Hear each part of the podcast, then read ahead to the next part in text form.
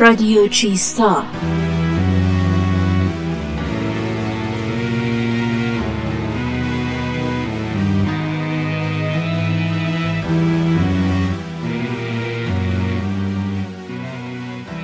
ژیژک در یک از هاش میگه اگه کسی با مثبت اندیشی سطحی به من بگه در انتهای تونل تاریک نوری هست من جواب میدم قطعا نور قطار بعدی که داره میاد ما رو زیر بگیره. واقعا چقدر توی زندگی واقعی اثری از این جملات انگیزشی دیدیم آیا امید یه چیز واقعیه یا یه چیزیه که ما به خودمون تلقین می‌کنیم؟ در ششمین قسمت رادیو چیستا می‌خوایم به سراغ اسطوره خلقت یونانی بریم. ببینیم واقعیت زندگی روزمره ما چه شکلی داره و آیا امید یک چیز مثبتی که به ما انگیزه میده یا یک چیز منفی که ما رو در وضعیت ناخوشایندی تثبیت می‌کنه؟ من سهراب مصاحبی هستم و شما به رادیو شما چیستا گوش به رادیو چیستا گوش می‌کنی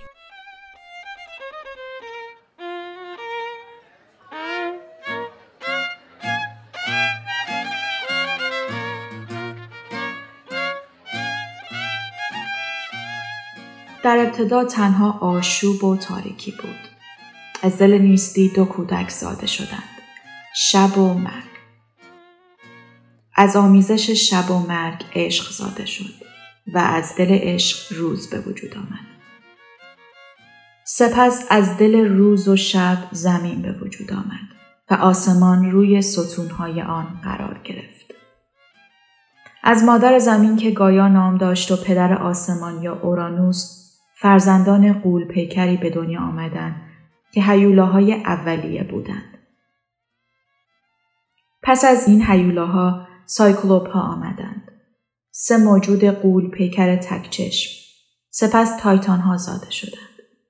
تایتان ها اگرچه مانند سایر هیولاها موجودات غول پیکری بودند اما خوی آرامتر و آفریننده تری داشتند.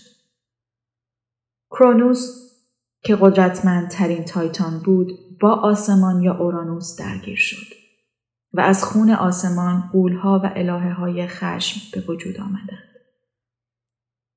در طول زمان آرام آرام همه حیوله نابود شدند. اما الهه های خشم باقی ماندند و تا زمانی که گناه و عواطف منفی در زمین باشد باقی خواهند ماند. کرنوس باور داشت که یکی از فرزندانش او را از تخت پادشاهی جهان به زیر خواهد کشید. پس همه فرزندان خود را میبلید. اما ششمین فرزند او که زئوس نام داشت توسط مادرش مخفیانه نجات داده شد. و سالها بعد وقتی زئوس به بلوغ رسید و ضد کرنوس شورش کرد. جنگ سختی میان تایتان ها و فرزندانشان در گرفت. که جهان را در آستانه نابودی قرار داده بود. در این بین هیولاها و یکی از تایتانها به نام پرومتئوس با زئوس همراه شدند و سرانجام زئوس و همراهانش بر تایتانها پیروز شدند. همه تایتانهای شکست خورده به بدترین اشکال ممکن مجازات شدند. برای مثال مجازات اطلس آن بود که تا ابد بار جهان را بر دوش بکشد. زئوس و برادران و خواهرانش سرانجام بر تخت پادشاهی و خدایی جهان نشستند. خلقت موجودات زمینی از جمله انسان از طرف خدایان بر عهده پرومتئوس و برادرش اپیمتئوس گذاشته شد. دو تایتان که با خدایان همپیمان بودند. نام اولی به نام فراست و نام دومی به معنای سفاحت بود. اپیمتئوس سفاحت خود را در خلقت انسان هم نشان داد. او همه فضیلت ها و قدرت ها را به حیوانات بخشید و زمانی که نوبت به خلقت انسان رسید چیزی برای او نمانده بود. انسان تبدیل به موجودی ضعیف و بیدفاع در برابر طبیعت شد. اپیمتئوس که متوجه اشتباه خودش شده بود به سراغ برادر خردمند خود رفت. پرومتئوس چاره اندیشید. او ظاهر انسان را مانند خدایان درست کرد تا در حرکت و عمل برتر باشد و سپس به آسمان ها رفت و از خورشید شعلهور مشعلی را روشن کرد و آتش را به عنوان ابزاری برای برتری انسان به زمین آورد و به او بخشید. زئوس که انسان را هم شکل خود و قالب بر طبیعت دید احساس کرد فریب خورده و تصمیم گرفت هم بشریت و هم پرومتئوس را مجازات کند. خدایان پرومتئوس را به میان کوههای قفقاز بردند و سنگ قور پیکری به پای او زنجیر کردند. مجازات او این بود که باید سنگ را تا قله می بود. اما هر بار درست در چند قدمی قله سنگ قل می‌خورد و به پایین برمیگشت و پرومتئوس مجبور بود این کار بی را تا ابد ادامه بدهد. برای مجازات انسان زئوس زن زیبایی به نام پاندورا را آفرید. زنی که همه زنان از نسل او هستند. پاندورا درست مثل همه زنان یک ویژگی مهم داشت. کنجکاوی بیش از حد. خدایان همه پلشتی ها و بیماری ها و سختی های جهان را جمع کردند. و در جعبه گذاشتند و به پاندورا گفتند هرگز آن جعبه را باز نکن. پاندورا اما سرانجام تسلیم کنجکاوی بیش از حد خود شد.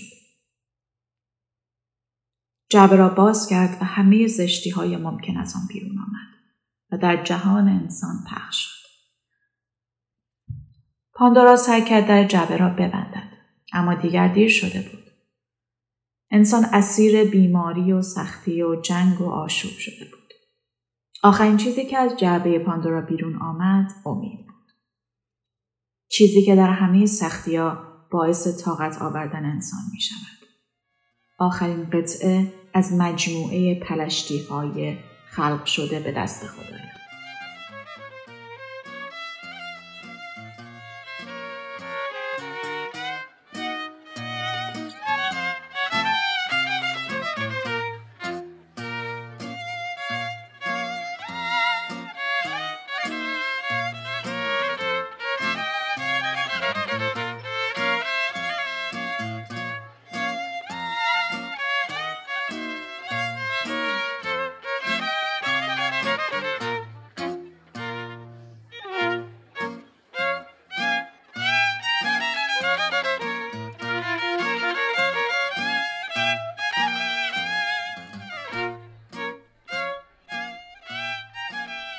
امید باور داشتن به نتیجه مثبت اتفاقهای شرایط در زندگیه.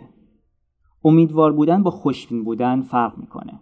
امید یک حالت احساسیه یعنی یکی از عواطف انسانیه اما خوشبین بودن نتیجه یک روش و الگوی تفکر عمدی و اختیاری یا یه نوع بینشه که باعث حالت و رفتار مثبت در انسان میشه در واقع امیدوار بودن چیزی در ذهن انسان و وابسته به شرایط و اتفاقات خاصیه که اصولا هم چیزاییه که برای اون خوشایند نیست. امید یک واقعی هر روزه در زندگی ماست. همه ما چه برای وقایع روزمره کوچیک چه وقایع بزرگ و بلند مدت امیدهای مختلفی داریم. اما واقعا چقدر در زندگیمون به اونچه که امید داشتیم رسیدیم. وقتی میگیم امید با خوشبینی متفاوته آیا می‌تونیم بگیم در واقع امید یک نگاه مثبت نیست بلکه نوعی تلقین مثبته؟ در مواجهه با سختی ها آیا امید واقعی مثبته که باعث بالا رفتن قدرت ما میشه؟ یا چیزی منفیه که باعث میشه ما به تلاش بیهوده برای غلبه بر چیزهایی که کنترلی بر اونها نداریم ادامه بدیم؟ چرا در داستان پاندورا امید همراه با بقیه پلشتی های جهان درون یک جعبه قرار داره؟ آیا میشه گفت خود امید هم یک چیز آسیبزا و نوعی پلشتیه؟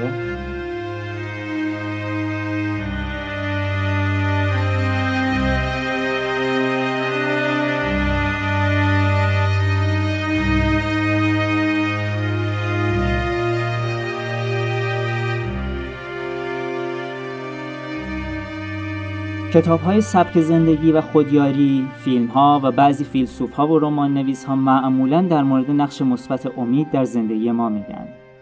دیدن چرایی این موضوع سخت نیست. در هر صورت امید به ما پاسخهای دلخواهی به سوالهای گنگ زندگی میده اما اکثریت نسبی از فلاسفه و اهالی قلم وجود دارند که روش اندیشه دیگه ای دارند اما معمولا این افراد از گفتمانهای غالب حذف میشن روانشناسی به عنوان علمی جدید نگاه های متفاوتی به امید داشته. جنبه های مثبت و منفی مختلفی رو برای اون ذکر کرده اما عمده روانشناسان امید رو به عنوان یکی از منابع تاباوری می‌شناسند و اون رو عاملی مهم در مواجهه با سختی ها می‌دونن.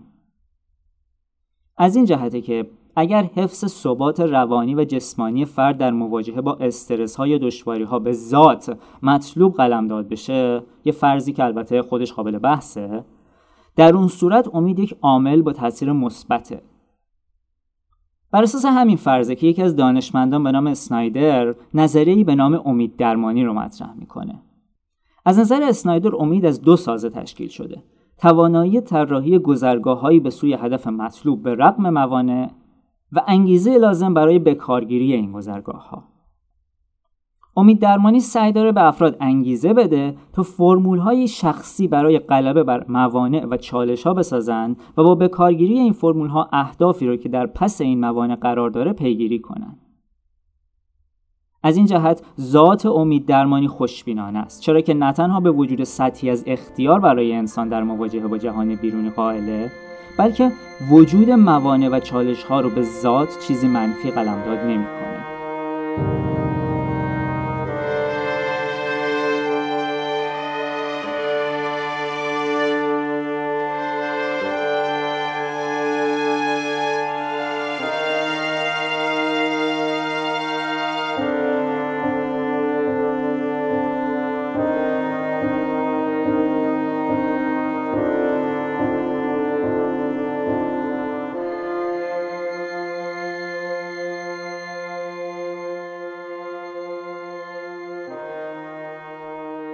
اما بحث پیرامون امید. فیلسوفان و نویسندگان رو در طول تاریخ با پیشینه خیلی طولانی تر از روانشناسان درگیر کرده. در حالی که روانشناسان به امید به عنوان یک واقعه و احساس بیشتر پرداختن اهالی قلم بیشتر به خوشبینی به عنوان یک رویکرد فکری نسبت به آینده نگاه داشتند اما فیلسوفان هر دو جنبه مثبت و منفی هر دوی این مفاهیم رو مورد بررسی قرار دادند در فلسفه امید و کجکارکردهای امید از زمان کلبیون در یونان باستان تا فلسفه اصر روشنبینی بررسی شده و به خصوص در قرن بیستم بسیار به اون پرداخته شده. کانت امید رو یک چشمانداز ناگهانی و بی اندازه مثبت توصیف می‌کنه. اکثر داستانهای اساطیری یونانی اما دیدگاه کاملا متضادی با این نقش مثبت امید دارند دیدگاهی که فلاسفه کلبی یونان، شکگرایان اصر خرد و وجودگرایان و هیچگرایان قرن بیستم هم اونو دنبال کردند و تکامل بخشیدند. برخی از مطرح ترین متفکران امید رو یک حس سمی می‌دونن. حسی که روح رو زندانی می‌کنه و از واقعیت جدا می‌کنه. هرچند این تفکر در وهله اول ممکنه عجیب به نظر بیاد با کمی عمیق شدن میشه شهود درون این استدلال رو به دقت دید به اون زمانهایی فکر کنید که امید زیاد به چیزی که در نهایت اتفاق نیفتاده ذوق شما رو نابود کرده و به شما آسیب روانی زیادی رسونده. در این شرایط شما از امید ضربه خوردید. شما به چیزی امید داشتید که از ابتدا در کنترل شما نبوده. ذات بسیاری از مذاهب فلسفه ها بر مبنای این واقعیت که زندگی سراسر رنجه بنا شده. مثلا بودا ما رو به از بین بردن میل های شخصی تشویق می‌کنه. شوپنهاور معتقده که با دست کشیدن از تلاش برای خواسته ها میشه به آزادی رسید. سایمون کریشلی فیلسوف انگلیسی این حرف رایج که فلسفه با کنجکاوی آغاز میشه رو به چالش می‌کشه و میگه فلسفه در واقع با ناامیدی آغاز میشه. اون به ما داستانهای یونانی رو یادآوری می‌کنه. از هشدار یونانی ها به میلیون ها میگه که از اونها خواستن یا تسلیم بشن یا بمیرن. میلیون ها به امید کمک متحدانشون و یا خدایانشون برخلاف شواهد عینی موجود تصمیم به تسلیم نگرفتن. اونها در اثر این امید واهی یا کشته شدن و یا به بردگی گرفته شدن. پریشلی امید رو نقض می‌کنه و واقع گرایی شجاعانه رو توصیه می‌کنه.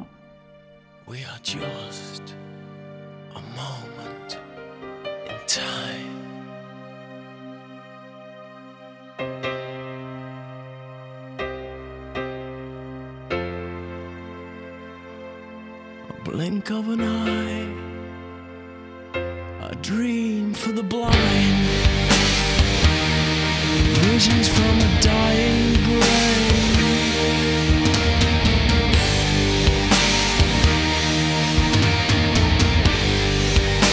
I hope you don't understand. خیلی از متفکرین نیچه رو الهام بخش اصلی خودشون برای استدلالهای منفی در مورد امید می‌دونن. در مقدمه سوم کتاب چنین گفت زرتشت نیچه هشدار میده آنهایی که به شما امید کذایی می‌دهند را جدی نگیرید.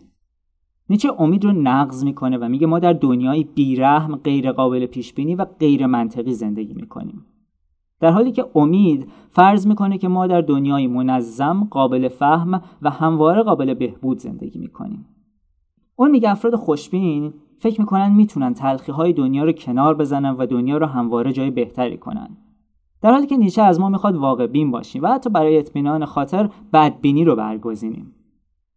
به عبارت دیگه نیچه معتقد رستگاری و آزادی تنها زمانی حاصل میشه که ما طبیعت متناقض و نابودگر واقعیت بیرونی رو بپذیریم و با شوق تاییدش کنیم. در پاسخ با این خلع و مواجهه با این بیمعنایی ذاتی زندگی نیچه اوبرمنش یا فراانسان رو به عنوان راه حل و الگو ارائه می‌کنه. فراانسان فردیه که سرنوشتش رو میپذیره و برای خودش یک زندگی بر اساس نقاط قوت خودش می‌سازه در حالی که از ضعفهای خودش مطلعه و اونها رو انکار نمی‌کنه. فراانسان کسی که خودش و طبیعت انسان رو فتح کرده. فراانسان یک فرد آزاد و رهاست. نیچه بزرگترین اندیشمندیه که شجاعانه از ذات بیرحم هستی میگه بر اساس نظریات اون و سایر اندیشمندان مثل شوپنهاور میشه استدلالهای ضد امید رو در این موضوع که امید یک حس امنیت دروغین به ما میده خلاصه کرد. حسی دروغین که جسارت ما رو در برابر دنیایی با خوی وحشی کم می‌کنه. اینجا اهمیت زیادی داره که بر تفاوت امید و خوشبینی در این استدلالها تاکید مجدد کنیم.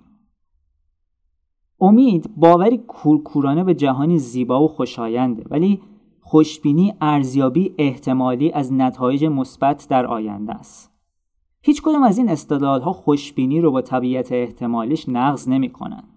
باید گفت که تمامی این تفکرها در تناقض کامل با دیدگاه ادیان ابراهیمی هستند. در ادیان ابراهیمی ما با یک تصویر قطعی از بهشت، وجود یک منجی و وعده جهانی عادلانه و باور به وجود اختیار در عمل مواجهیم. در جهان واقعی اما ما با سطح بالایی از جبر و دشواری هایی که گاهی تحمل اونها به واسطه امید رنج ما را حتی طولانی تر هم می‌کنه مواجهیم و شاید به همین علته که در ماجرای آفرینش یونانی امید نه جز زیبایی ها بلکه جز پلشتی های دنیاست و از دل جعبه پاندورا پا به عرصه وجود می‌ذاره.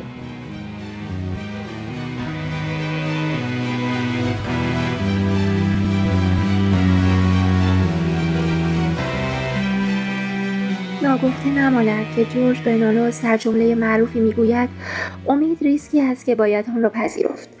هنگامی که لحظات سخت و طاقت فرسای زندگی فرا می رسد انسان گاهی نمی تواند آن را در ذهن خود حل کند و بپذیرد و در واقع راهی به جز امید باقی نخواهد ماند. پس می توان گفت امید تلقینی مثبت درباره شرایطی منفی است.